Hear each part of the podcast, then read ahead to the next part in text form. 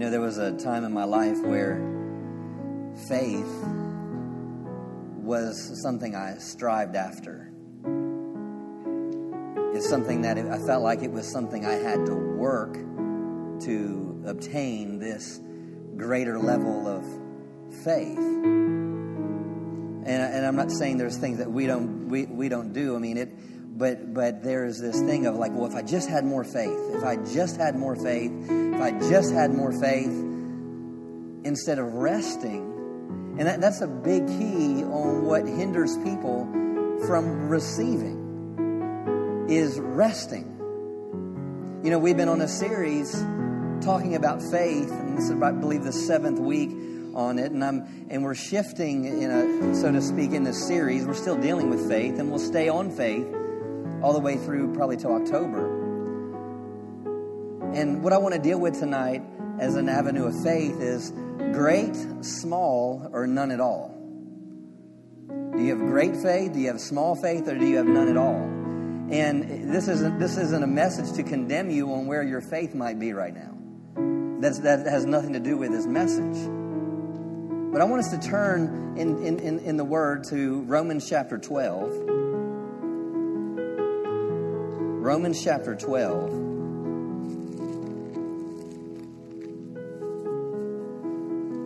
Thank you, Father. Hallelujah. Thank you, Cassie. Hallelujah. You know, before we read Romans chapter 12, you know, faith is how we're to live. The Bible says the just shall live by faith. That's Galatians 3:11, Romans 1:17, the just shall live by faith, Hebrews 10:38, the just shall live by faith, Habakkuk 2:4, the just shall live by his faith. So we know as we are righteous and that's what I've been dealing with on Sundays is that we are to live by faith. This is how we live. It's not a movement, it's not a message, it's not not some sort of idea. It's we live by faith. And we've been talking over the previous weeks about having faith in God. Not having faith in a concept, not having faith in an idea, but having faith in God, the, the person, the creator, having faith in the finished works of Jesus. See, a lot of times when we talk about striving and this faith, we're trying to get God to do something, but not realizing maybe it's, maybe, and maybe what we're wanting is already done.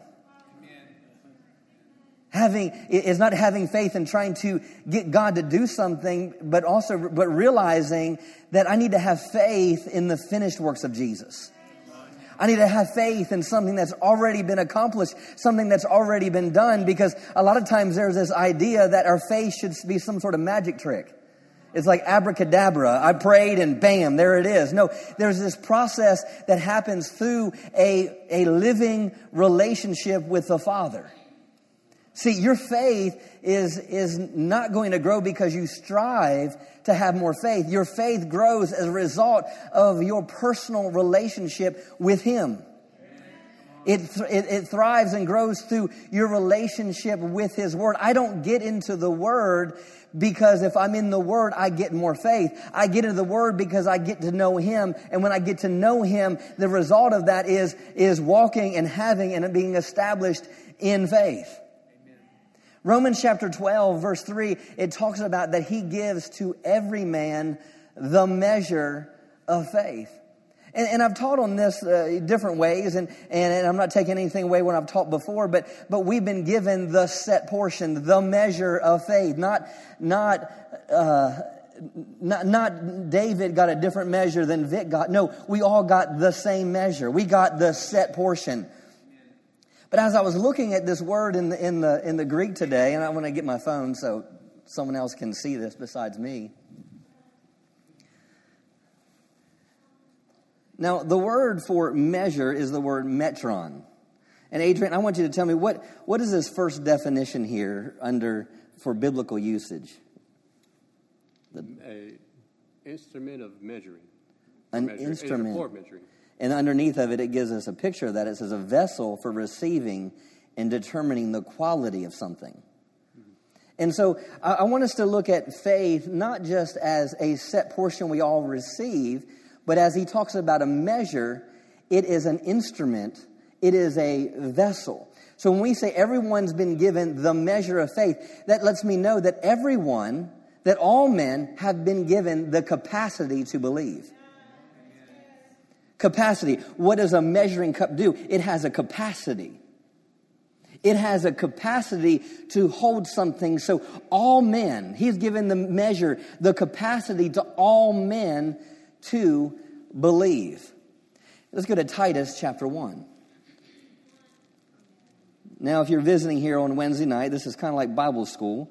We stay on the same topic for anywhere from 12 to 14 weeks, and, and we, we deal with that. we we, last year we were healing for 16 weeks. We talked about prosperity for, for 17 weeks, and, and we just stay on this because we all want to grow up into the fa- in, in faith, into the image of Christ, right? In Titus, hallelujah, Titus chapter 1, verse 1 says, Paul, a servant of God and the apostle of Jesus Christ, according to the faith of God's elect. So God's elect, what have faith, right? And the acknowledging of the truth which is after godliness, in the hope of eternal life, which God, that cannot lie, promised before the world began. Verse 3 But hath in due time manifested his word through preaching. So he manifested his word through preaching. We could say he manifested Jesus through preaching, which is committed unto me according to the commandment of God, our Savior. So, so God com- committed unto me this preaching of the word.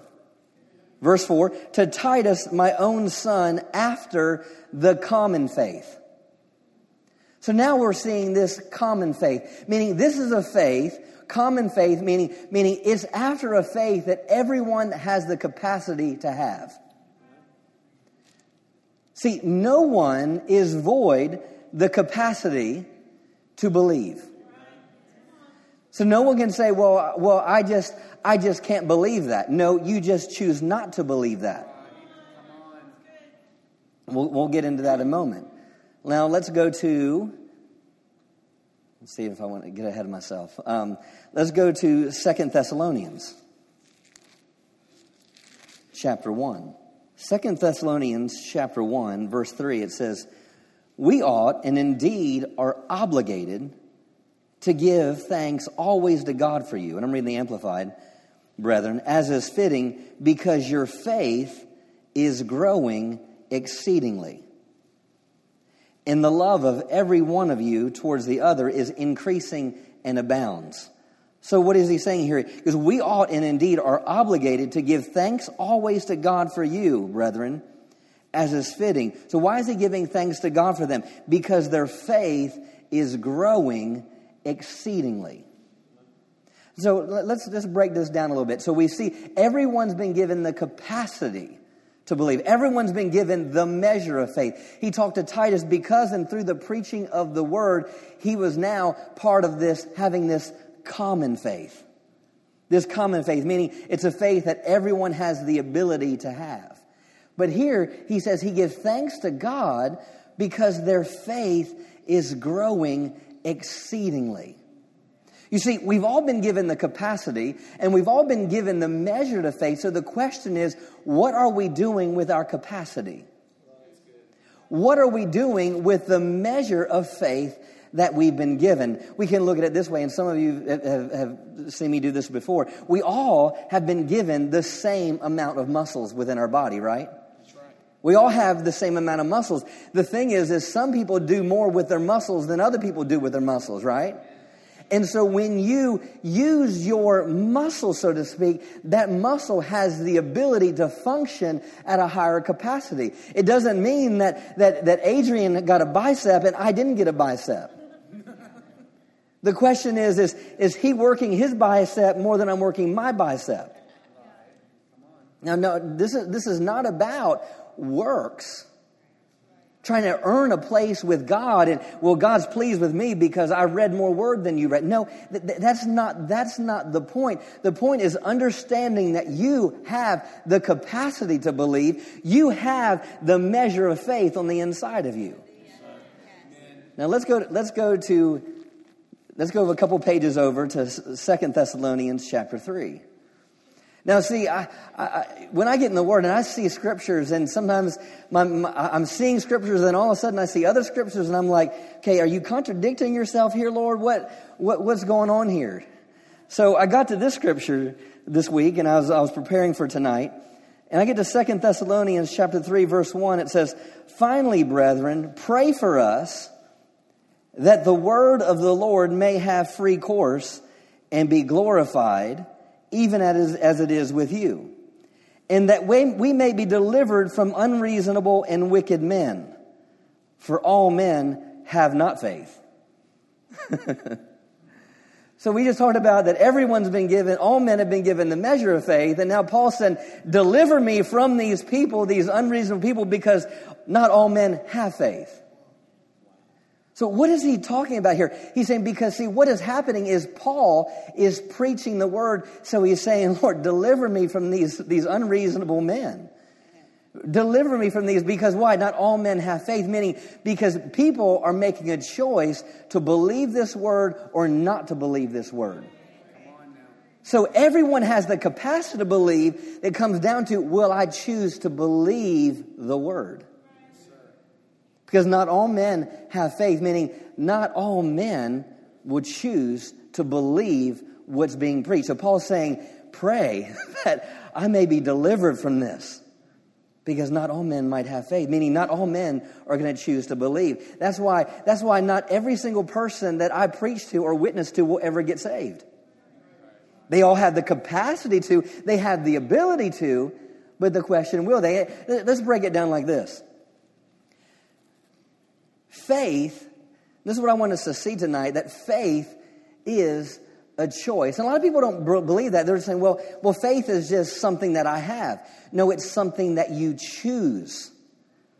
For instance, there is just as much, there's more evidence, if depending on what scientists you read after, there's just as much evidence for divine design as there is evolution it, it, mathematically, evolution is impossible. Even if you say the world is billions of years old, it's still mathematically impossible. You know, if evolution was possible and we came from monkeys, how come there's still monkeys? Because if we evolved through thousands and thousands and millions and billions of years, then eventually the monkeys would stop being monkeys and they'd be all humans right? If we really talk about evolution. So, so the thing is that people say, well, I'm an atheist. Atheism is, is, you say, why? It's just not believing. No, it's still a belief. You're choosing not to believe in something. You're, whether you talk about faith or not having faith in God or believing in God, you're having faith in something. Why? Because everyone has the capacity to believe something. Evolution is a belief. It's not a fact. It's a theory. But yet our schools push it all the time. It's a theory, meaning it's an idea, it's an opinion, but it's a, an opinion you choose to believe or you choose not to believe. So faith comes down to my choice. Faith comes down to my choice. Thank you, Father. So he desires our faith to grow exceedingly. See, whatever you feed, going back to the muscle again, whatever you feed will get stronger. We've all been given the measure of faith. How will our faith grow exceedingly? Well, we know according to Romans chapter 10, 17, it says faith comes by hearing, and hearing by the word of God, right? We see in Matthew chapter 7 when Jesus talked about two men. It said there was two men. It said they, they, they, they both built their house. One built his house, you know, upon the rock. And it said the one that heard the word and did the word, right? Built his house upon a rock and the storm came and beat upon his house and it didn't fall. Then it said the other man just heard the word. And it said the same storm came. It wasn't a different storm. It was the same storm. But it said his, his house was founded on the sand. And when that storm came, it was wiped away. So faith is a result of not just hearing, but it's also doing. So it's the same thing. Faith grows in my life as I'm hearing the word and doing the word. you know, and it's the same thing with my muscles. It's not just knowing that if I lift weights, my muscles get stronger. It's what am I doing with the weights? What am I exercising? Because my faith is going to grow to the extent of what I'm, what I'm hearing and what I'm doing in my life. It's a, it's a choice. Just like my muscles getting stronger is a choice. It's the same thing where it pertains to faith. It's a choice. Am I going to believe God's word and am I going to do God's word? Let's go to Mark chapter 4. Joyce Myers, and I know there's other people that have said this, that if we feed our faith, we'll starve our doubts. But too often people people battle on, battle and try to try to feed their doubts and feed their faith at the same time, and it's impossible. You're either going to be feeding one or the other. So you need to feed your faith with the word so your doubts become smaller let me, let me tell you a, story real quick, you know, and tell you part of a story at least. When I first, the Lord told me to come to Texas, January 20, uh, 23rd of 1999, and the Lord showed up in, in a friend's living room and told me I'd be in Texas for the majority of the rest of my life. Well, first, after that happened, I was like, what was that? What, what just happened? And so even, even I'm going home, at first it was like exciting because I had experienced something and I heard God's voice, whether it was audible or not. I don't know, but I was excited about what happened. But then all of a sudden, by the time I got in the plane to head back to Maryland, now I'm thinking, how is this going to happen? You see, I, I had an experience with God. I heard God's voice. I knew what God had said. I knew, but then now I'm, now I'm in a place of doubt. Now, even though that, that the word came to me that I was going to be in Texas for the majority of the rest of my life, I'm sitting there, I'm going, how can this be? How can this be? God, do you know how much debt I have right now? God, do you know what the job I have right now is really good? And how am I going to find a job like that in Texas? God, do you know that I have a house right now? Do you know how my, all my family's here? No one in my family has ever left Maryland. Why would I come to Texas? And, and oh, you know, and so, so immediately I heard God's word and my faith was excited. I was excited because God said he was going to move me to Texas. But all of a sudden now I'm, I'm feeding my doubts.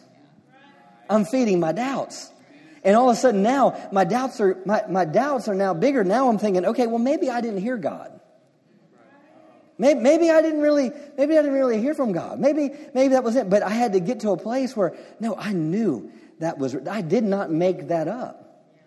How would I make up, okay, let me move, let me leave Maryland and go to Texas? That, that was, that was not even, even when I went to Texas, that was never a thought. I came to visit friends. But yet I heard the word from God. And initially, I was excited about it. I received that word. But what the enemy comes at what immediately to steal the word. Why? Because he wants, he wants to get me into a place of doubt. Right? And so, so here I am now in this process of time and, and I'm getting in the word. So, so the first thing the enemy said, you, you can't go to Texas. You got too much debt. So what did I start doing? I started, I started going, going to the word and finding out what God has to say about getting me out of debt. I start going to the Word, okay, and, and getting direction. I even went to a conference, a Creflo Dollar's. It was Get Out of Debt God's Way. It, it was, uh, it was uh, February of 1999 at the, at the, where the, back then it was the, the Washington Bullets before the Bullets was no longer a politically correct term. And, and, and that's where, and so he ministered on how to get out of the get debts God way and how, how to get a plan for your life as it pertained to this. And, and so next thing I know, I'm sowing seed. I'm, I'm doing these different things that God's telling me to do. And, and, and so, so what happened? I'm, I'm hearing the word based on what God's desire is for my life. And so I'm feeding my faith. I'm feeding my faith. Next thing I know, my faith is getting strong. I'm working the muscles out. I'm working on something. I'm working on something. You know, just as a, as a bodybuilder would lift weights, I'm, I'm, I'm you know, and, and, and it didn't have to be, it didn't have to be necessarily have to make sense to my head. It had to make sense. Yeah, That's, there's something real about that. There's something real about that. I see that in the Word. All right, I'm going to lay hold of that. I'm going to do that. And the next thing I know, I wasn't, I couldn't, because if you totally give yourself over to the natural mind, you're always going to revert back to, because eventually it's not going to make sense to your head. So in Mark chapter 4,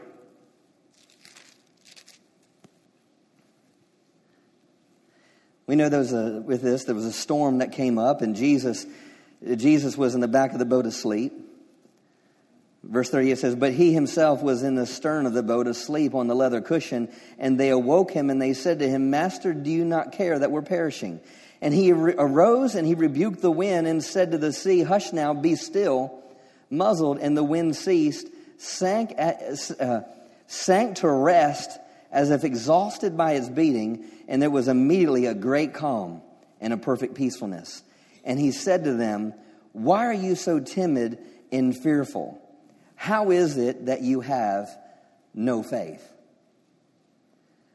Now, let me ask you a question Is Jesus unfair? Is Jesus mean? Is Jesus a bully? Is Jesus trying to make them feel condemned? Let's go to Luke chapter 8.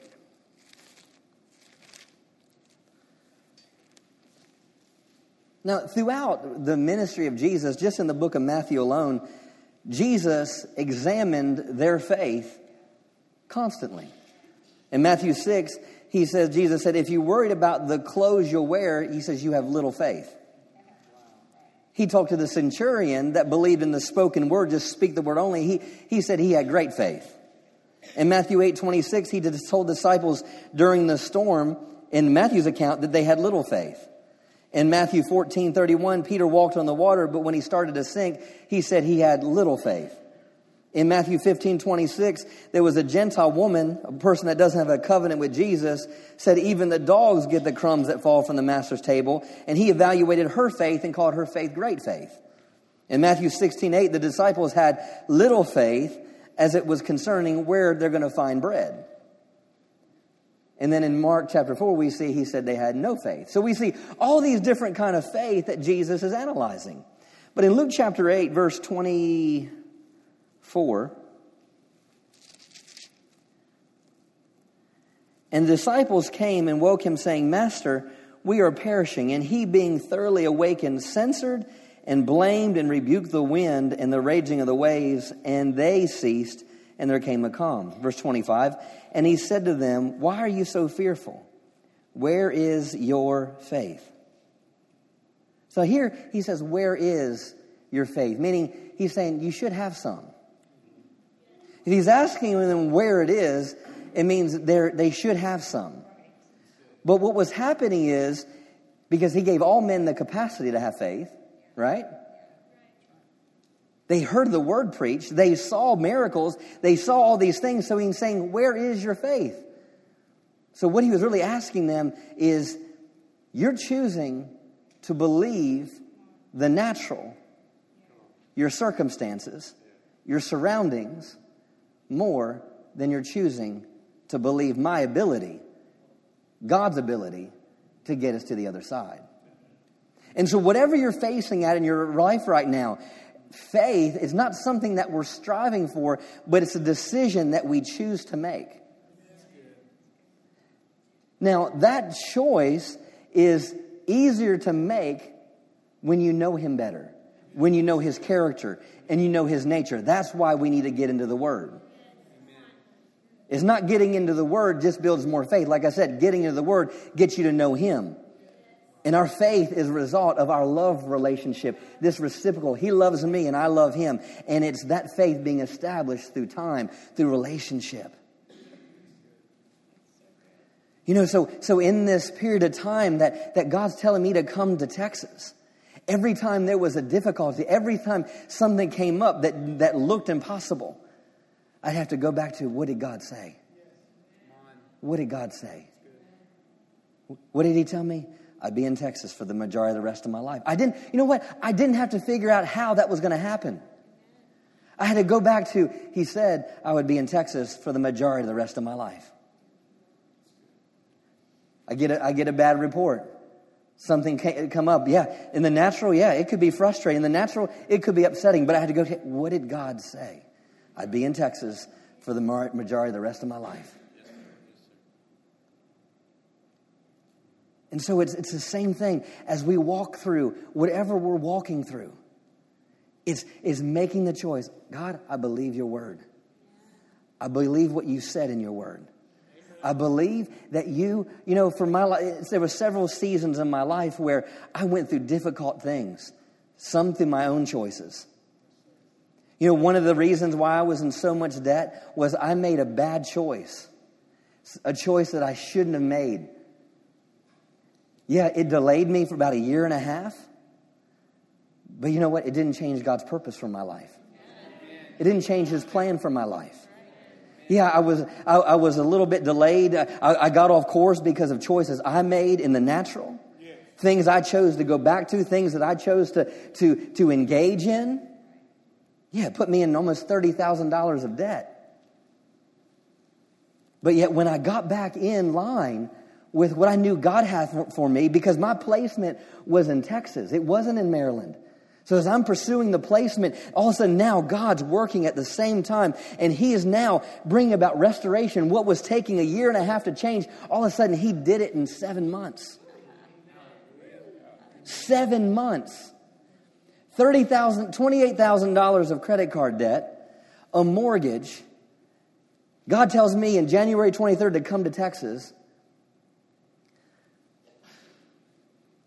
Started telling all my, all my clients that I had. I had, I had 250 clients for the same clients every week for five years. So starting in, and the Lord said, I want you to start telling them that your last day is August 11th. And so there was things in my head saying, how, how can this be? It's kind of like Mary. How can this be knowing I know not a man? How can this be knowing I have all this debt? How can this be knowing that I've been through a divorce? How can this be knowing that, that I've made mistakes? How can this be knowing that I, that I failed? How can this be knowing I turned my back on other people? How can this be? So all these things are fake. So the Lord's telling me, saying, tell them that your last day is August 11th.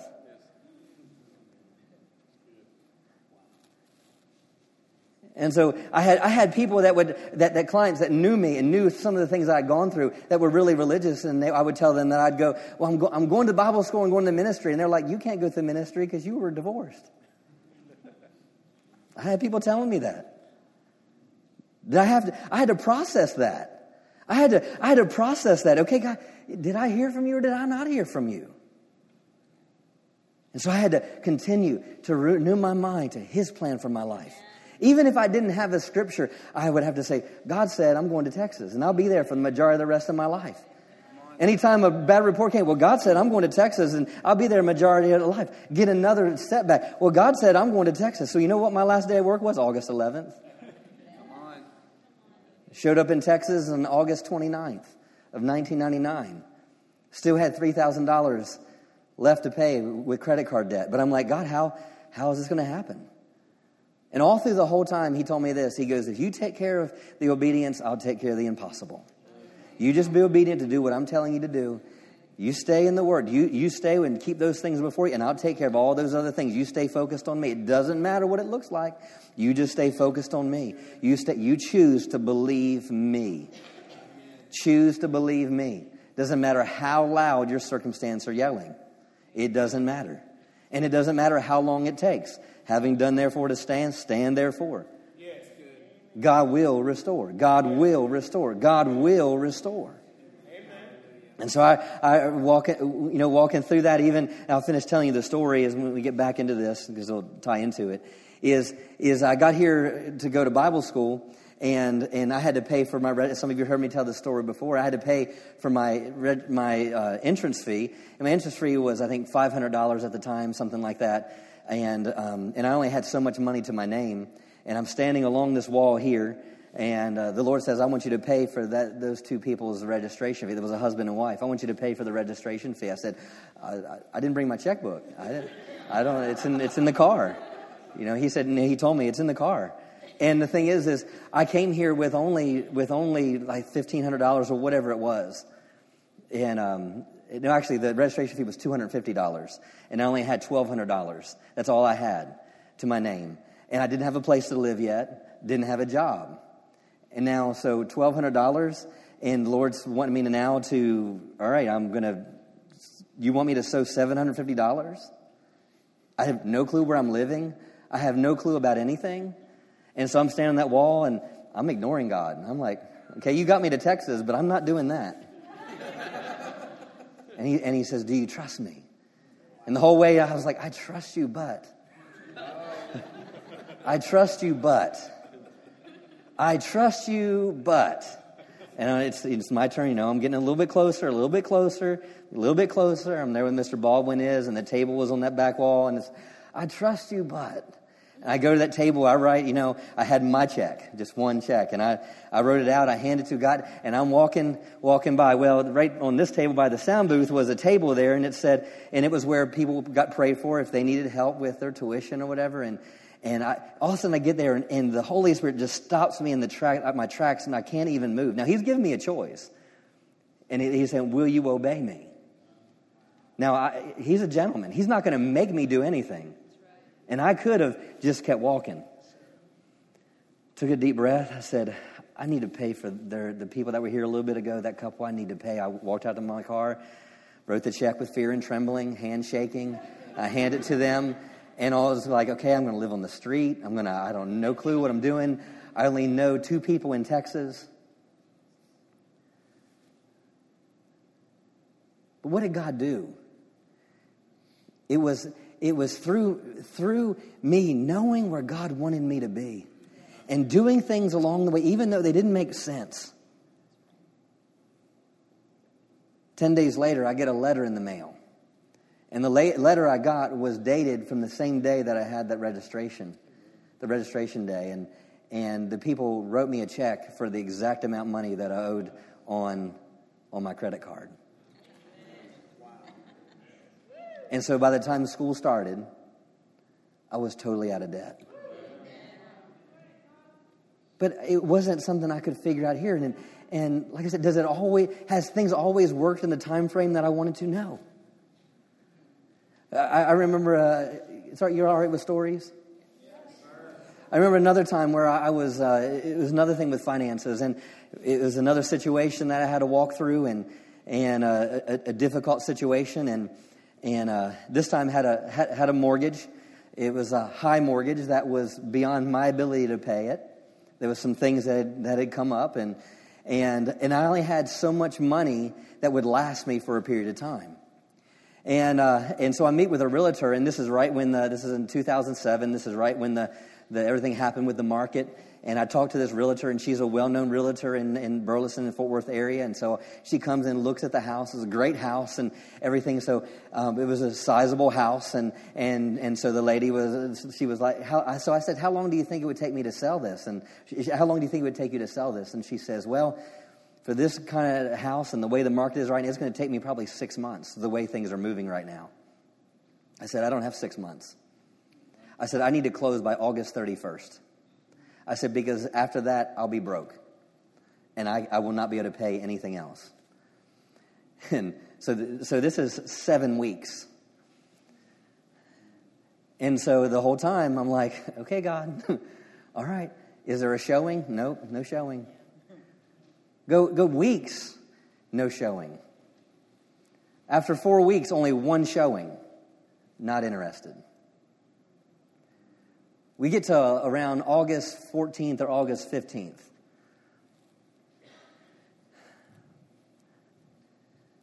Had at least someone interested.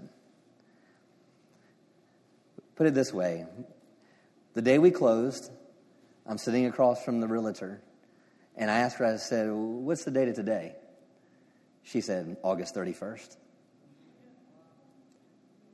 Because it wasn't me trying to come up with something in my head for, well, God, you do it in this time. No, this is something that I knew what He told me. Wasn't saying, okay, God, all right, I want this by that day. It wasn't, it, it wasn't that, but it was me in not being, and, and getting to a place of making a choice. Faith is a choice. I can either choose to fear or I can choose to believe. It takes just as much power to choose to believe than it does to choose to fear. You're like, well, you don't, you don't, well, Pastor, you don't understand. Try, I understand. Fear and faith are the same thing. It's just what am I going to choose to yield to? Amen. What am I going to choose? And that's why God told the disciples, why is it that you have, where is your faith? Meaning, you've, you've seen me do things, you've seen miracles, you just saw me multiply food to 5,000 people. Where is your faith? You've seen me do impossible things. What is getting from here to there? It was a choice to believe that God could get them to the other side. It's a choice to believe. Hallelujah. Hallelujah. Let's go to Psalms 23. It's a choice. Say this with me. It's a choice, to believe. I can either choose to believe the word or not believe the word.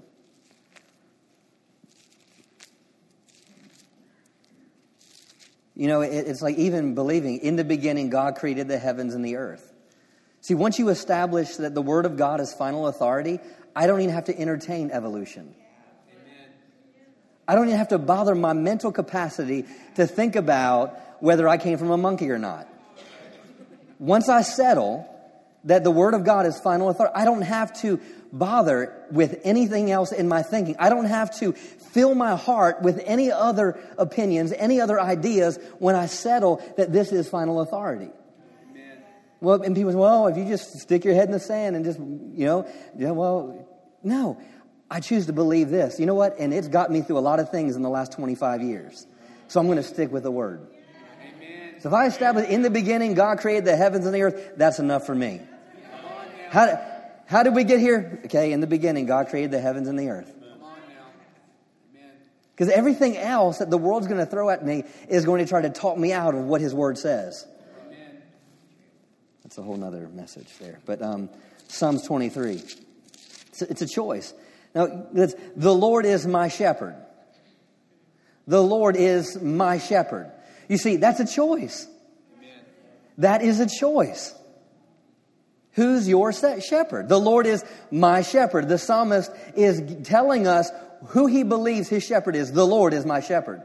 Something is shepherding you. Whether it's your thoughts, whether it's your emotions, whether it's other people, whether it's other, other denominations, whatever, something is shepherding your life. So you have to make the decision, what, sh- what am I going to let shepherd my life? The Lord is my shepherd. See, and once he establishes who the shepherd is, then he establishes where his provision comes from. The Lord is my shepherd. I might not want.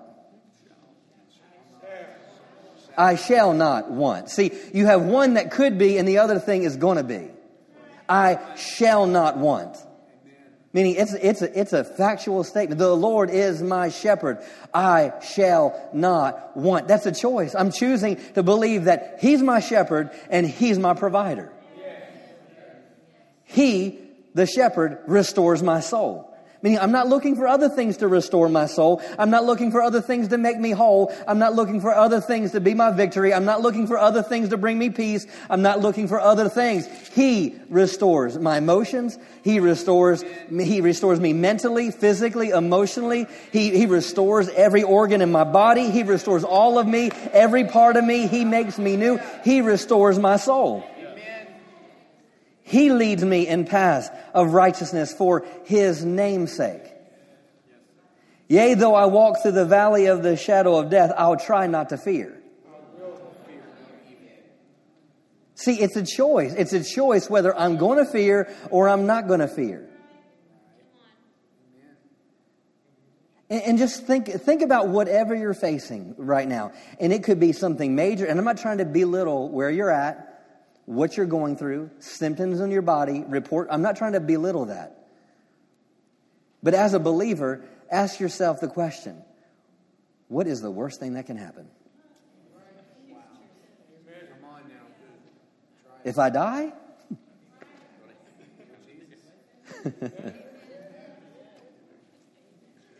To be absent from the body is to be present with the Lord. What, what's the worst thing that can happen? I have to find another job? Well, it'll be a better job. What's the worst thing that can happen? They'll repossess my car. Okay, well, all right. Well, God can God can do things, and someone can give me a car. God can provide a new avenue to to to bring something. So so stop limiting Him by your circum. What's the worst thing that can happen? If you choose to just stand, what's the worst thing that happen? God's going to surround you with people. God's going to place people in your life. He's going to He's going to do things that that you never thought you could do in your own strength or your own. What is the worst thing that can happen? Amen. Hallelujah. Yea, though I walk through the valley of the shadow of death, I will fear no evil, for you are with me. You are with me. He's with you right now. He's with you every step of the way. Hallelujah. It's a choice. Believing is a choice. It's not some something all of a sudden a lightning bolt comes out of heaven and says, okay, I got faith now. It starts with a choice. It starts with a choice.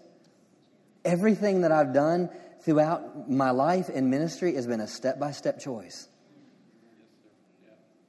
You know what? Standing up and preaching, I have to do this by faith because I don't like speaking in front of people. You know, like Isaiah, every time I preach, don't be afraid of their faces. I, I'm not afraid of you guys. Trust me. I, I love you guys. You love me. I know that. But but it's still this thing of, you know, in the, in the natural, my, my mind is like, in the natural, the enemy are like, what do I have worth to say? You see, what, what, what can, you know, think about the weight that, that as in ministry, people come in here and there's death and, death and life, death situations. There's circumstances going, people going through difficult things. And so, so I can't take the pressure on that. I got to take it a step at a time. Every message I have to preach, I have to preach by faith. Every time I pray for someone, I have to pray for someone by faith. It's a step. It's not all of a sudden I'm this superman of faith. No, it's a step. It's a process. That's why Second Thessalonians that I rejoice and I give thanks always because I see and hear that your faith is growing exceedingly. And your love for one another is growing exceedingly. I love even what he says in Romans chapter 1, uh, I believe it's verse 8. He says, That I hear of your faith throughout the world. Meaning, everywhere I go, I'm hearing about your faith. I think it's Romans chapter 1, verse 8. Everywhere I go, I'm hearing about your faith. Man, I want that said about you and I. That we're growing exceedingly. That our faith is growing exceedingly. Hallelujah. That, that, that heritage of faith is a place of faith. It's a place where we're growing in faith. We live by faith. We operate by faith. But it's a choice that we choose to believe God and His Word. Amen. It's a choice. Hallelujah. Thank you, Father. God is good. Wow, I got through my introduction. Hallelujah. Hallelujah. Some people are like, oh, dear Lord, I got kids going to school tomorrow. Hallelujah. Hallelujah. So, how do, what does this choice look like? This choice to believe. There, there's a lot of things that I could, I could talk about. I'll boil it down to two things. Go to Romans chapter 4, and I'll try to complete this in the next. We've already taken offering, so I got a little extra time. The Holy Spirit redeems the time. Amen. We redeem the time. So, what are some choices that I have to make as it pertains to this life of faith? Romans chapter 4, verse 19, talking of Abraham. He did not weaken in faith. So, you can be weak in faith, right? It says he didn't weaken in faith. So that means that we have the capacity to be weak in faith. So we have the capacity to be weak in faith, then that means we also have the capacity to be strong in faith. He did not weaken in faith when he considered the impotence of his own body, which was good as dead, because he was about a hundred years old, or when he considered the barrenness of Sarah's womb. No unbelief or distrust made him waver. Now, get this. I, I love this because we see the humanity of Abraham.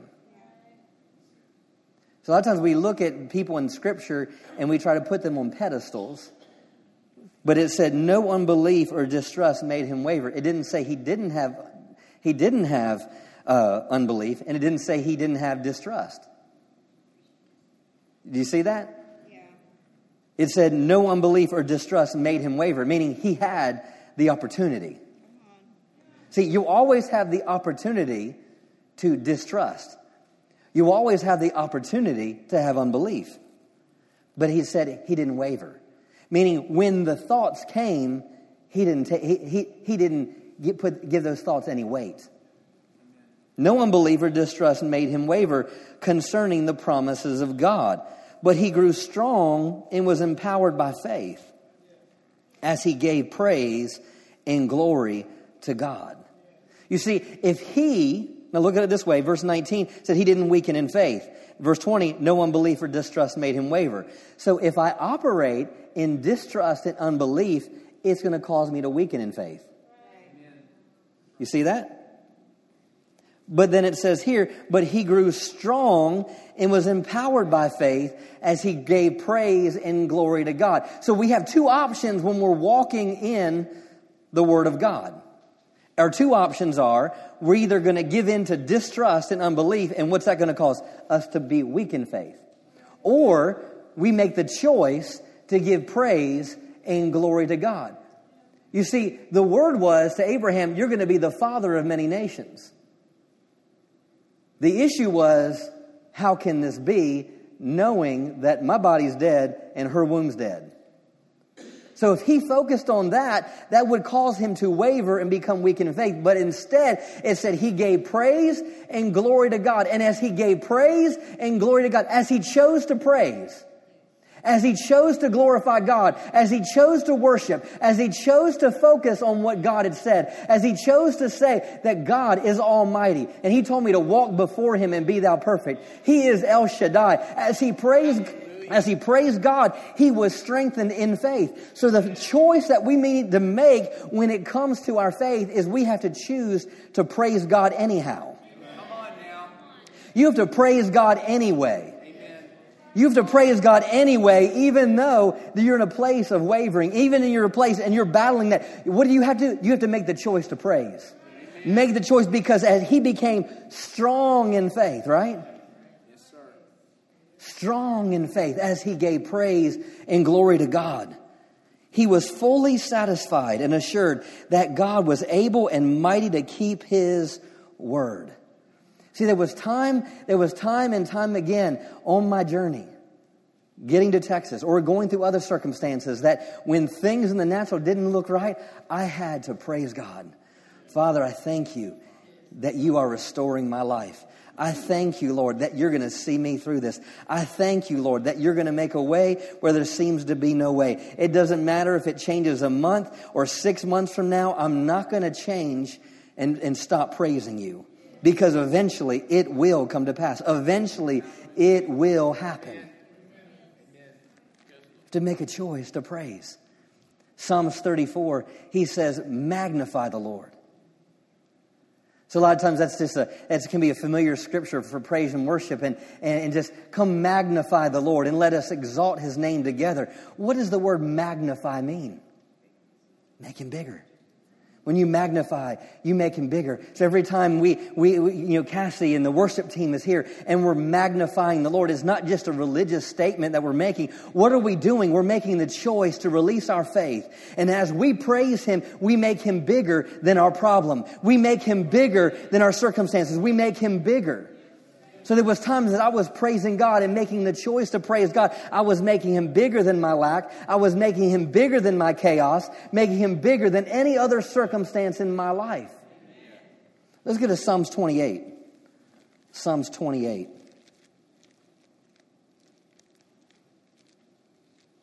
See, is what's coming out of your mouth in the time of, in, in time of battle. Is it praise or is it the problem?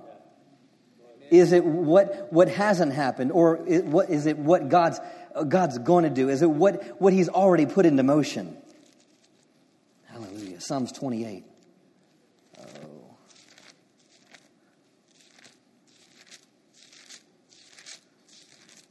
Faith isn't found in our striving, it's found in our choosing. Just choosing. I choose to believe.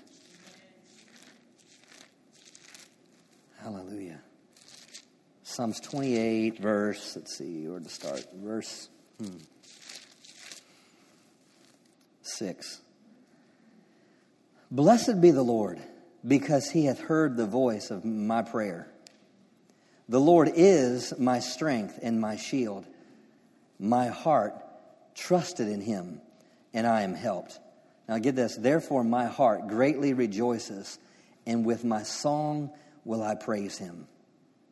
The Lord is their strength, and he is the saving strength of his anointed.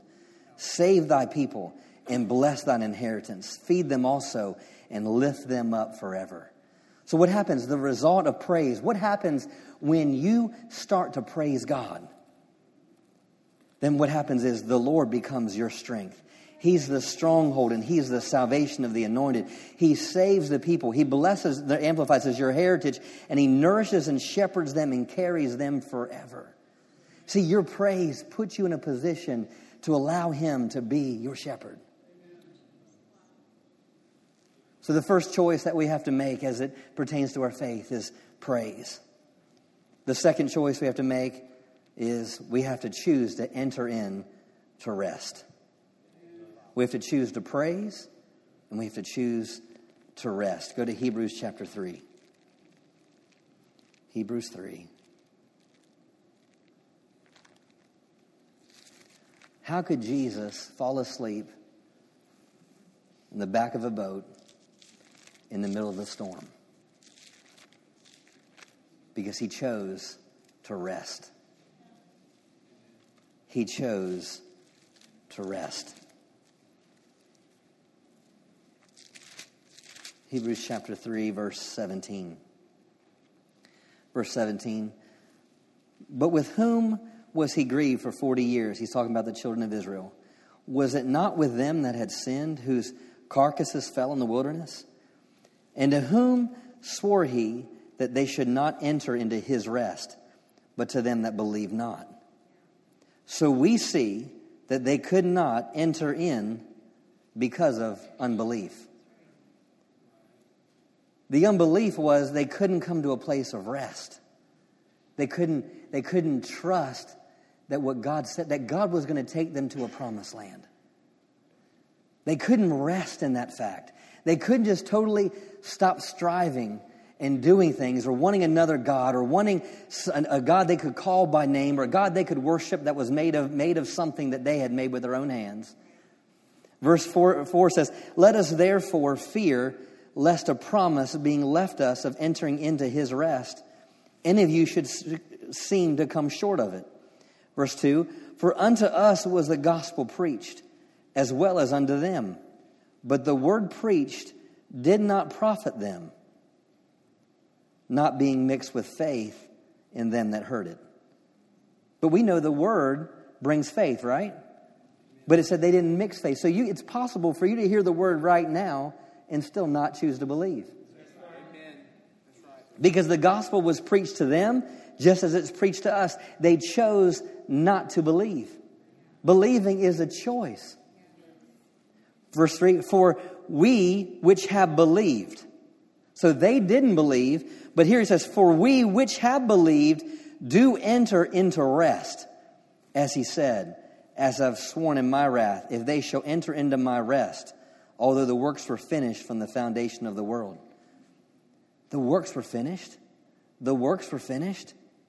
Verse 4 For he spoke in a certain place of the seventh day on this wise, and God did rest the seventh day from all his works. And in this place again, if they shall enter into my rest, Seeing therefore it remains that some must enter therein, and they, they too whom it was first preached entered not in because of unbelief. Again, he limiteth a certain day, saying in David, Today, after so long a time, as it is said, Today, if you will hear his voice, and harden not your hearts. For if Jesus had given them rest, then would he not afterward have spoken of another day. There remaineth therefore a rest to the people of God. For he that is entered into his rest, he also ceased from his own works. Meaning, it's a choice to enter in to what Jesus has already done. It's a choice. You're not getting Jesus to do something else. No, he's already done it. And it's choosing to praise him and it's choosing to rest in what he's already done. Faith is a choice. It's a choice to believe. It's a choice not to believe. It's a choice to praise and it's a choice to rest. I want to close with a story. It's a story of a man by the name of George Mueller. Was in the 1800s. He was a missionary, and as well as he, he was in England, um, had a had a theology degrees and things of that nature. Very educated man. In the 1800s, he built an orphanage that he started with two shillings, which is 50 cents. He built this orphanage and he did it by faith. He did it by faith. Over a 20 year period of time, he built five granite buildings on 13 acres of land, with, starting with only 50 cents. In all the years in the orphanage, he had over close to 10,000 10, kids go through his orphanage. And he said in all those years, they never missed a meal, and he started with 50 cents. He says, God had never failed me. He goes, There was hundreds of days where we started a day with only pennies. But yet, in over a 50 year period of time, over $7,200,000 came in. Now, get this $7,200,000, and this is in the 1800s. What would that be today? He said, Everything came when we needed it. There was a time when he talked to a, girl named Abigail that was there at the orphanage, and he heard that they had, they had no food. There was nothing, nothing to feed the kids with. And, and, and so, in this particular day, at this time, they had 300 orphans. And they're standing in this, they're standing in this, uh, th- this place. He has them all sit down and, and, and they, they, they have their cups, they have their silverware, and they have their plates, and everyone is standing behind their chairs. And he has them all repeat after him. And they pray and they say, Father, we thank you for what you have provided us to eat. They have no food, nothing. And, and, but that they're all standing there. And the thing is, is we need, he told Abigail, he goes, we need to do this now because you all need to get to school for breakfast. And so they're all standing there at their plates, empty, cups empty silverware clean. And they all pray, Father, we thank you for what you, have, what you have provided for us to eat. As he says this, it's a documented case. There's a knock at the door, and it's a baker. He comes in, he yells, and with a with authoritative voice, and he says, George Mueller, he goes, The Lord woke me up at 2 a.m. And he says, I could not get you off my mind. 2 a.m. he woke me up and, and, and, and the Lord told me to go and bake bread for you because he told me that you don't have any food. Wow. Baked enough bread for 300 children. No sooner than the man walked away, he gets another knock at the door. And it's a milkman. You have to understand that, that this man, through, through $7,200,000, he never, he didn't have a, he didn't have a board. He didn't have any partners. He didn't have any other people. Everything that came from people that just showed up and gave him finances because somewhere they heard what he was doing. He gets a second knock at the door and, and all of a sudden it's a milkman. And he, he tells the man, and the man's frustrated, and he says, he goes, I, I don't know, I'm just, I just, my cart broke down in front of your, in, in front of your building here, and I, I don't have anything else to do. And the thing is, the cart's too heavy, and I can't get it back to where it needs to repair, so I have to do something with all this milk. because it was too heavy.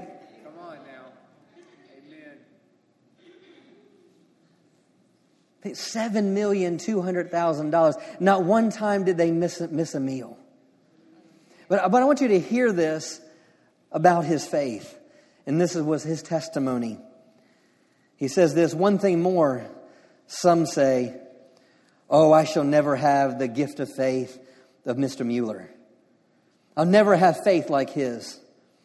And he said to this, he says, This is a mistake. It is the greatest error to think that you can't have faith like me. He goes, There's not one particle of truth in it. He goes, My faith is the same kind of faith that all of God's children have had. It's the same kind of faith that Simon Peter had. It's the same kind of faith that all Christians have been bestowed. It's a choice. God has given every man a measure of faith. He goes, My faith is their faith. Though there may be more of it because my faith has been a little more developed by exercise than theirs. And the more I exercised my faith, the more I saw God come through. So the more my faith became stronger. But their faith is precisely the faith I have chosen to exercise, only with regard to degree. Mine just might be a little more exercised. Now, my beloved brothers and sisters, begin in just a little way. When I first began in this journey, I was able to trust the Lord for only $10, then for $100, then for $1,000. And now, with the greatest of ease, now get this, I could trust God for a million. Now get this, if there was an occasion but first, I should quietly, carefully, deliberately examine and see whether what I was trusting for was something in accordance with his promises from his word. See, this is not about you believing for a Bentley. This is about what has God told you? What have you seen from his word? This was about what has God shown you in his word? What is he was saying if you could find it in his word, you can believe it. If you can find it in His Word. Now, I'm not saying if you want a Bentley, get a Bentley. If God told you to have a Bentley, get a Bentley. But He, he wants you to make sure, what I want you to make sure established is that, that your faith has to be established on the Word. He said, he said, whatever it is, I will quietly and say, what does God's Word say about that? Why? Because it's a choice to believe Him and it's a choice to believe His Word. Father, we thank you for your word tonight. And we thank you, Father. I declare and I pro- prophesy that faith is growing remarkably at Heritage of Faith. I declare and I decree that faith is increasing and abounding. I declare that faith is flourishing at heritage of faith. We choose to believe your word. And we choose to praise and we choose to rest.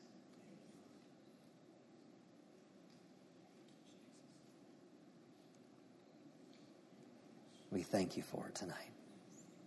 In Jesus' name, amen. You receive this word tonight. Amen. Hallelujah. A lot of times when you, Lord has me minister, you step out and the Lord shows you things in Scripture and you're like, wow, I never really heard someone preach that before. or you just step out and, and, believe that He, he, makes, he makes sense of it in our hearts. And I just believe that we're all growing. Amen. We're all growing. Don't stop striving. Make a choice. I choose to believe. I choose to praise. Everyone stand to your feet.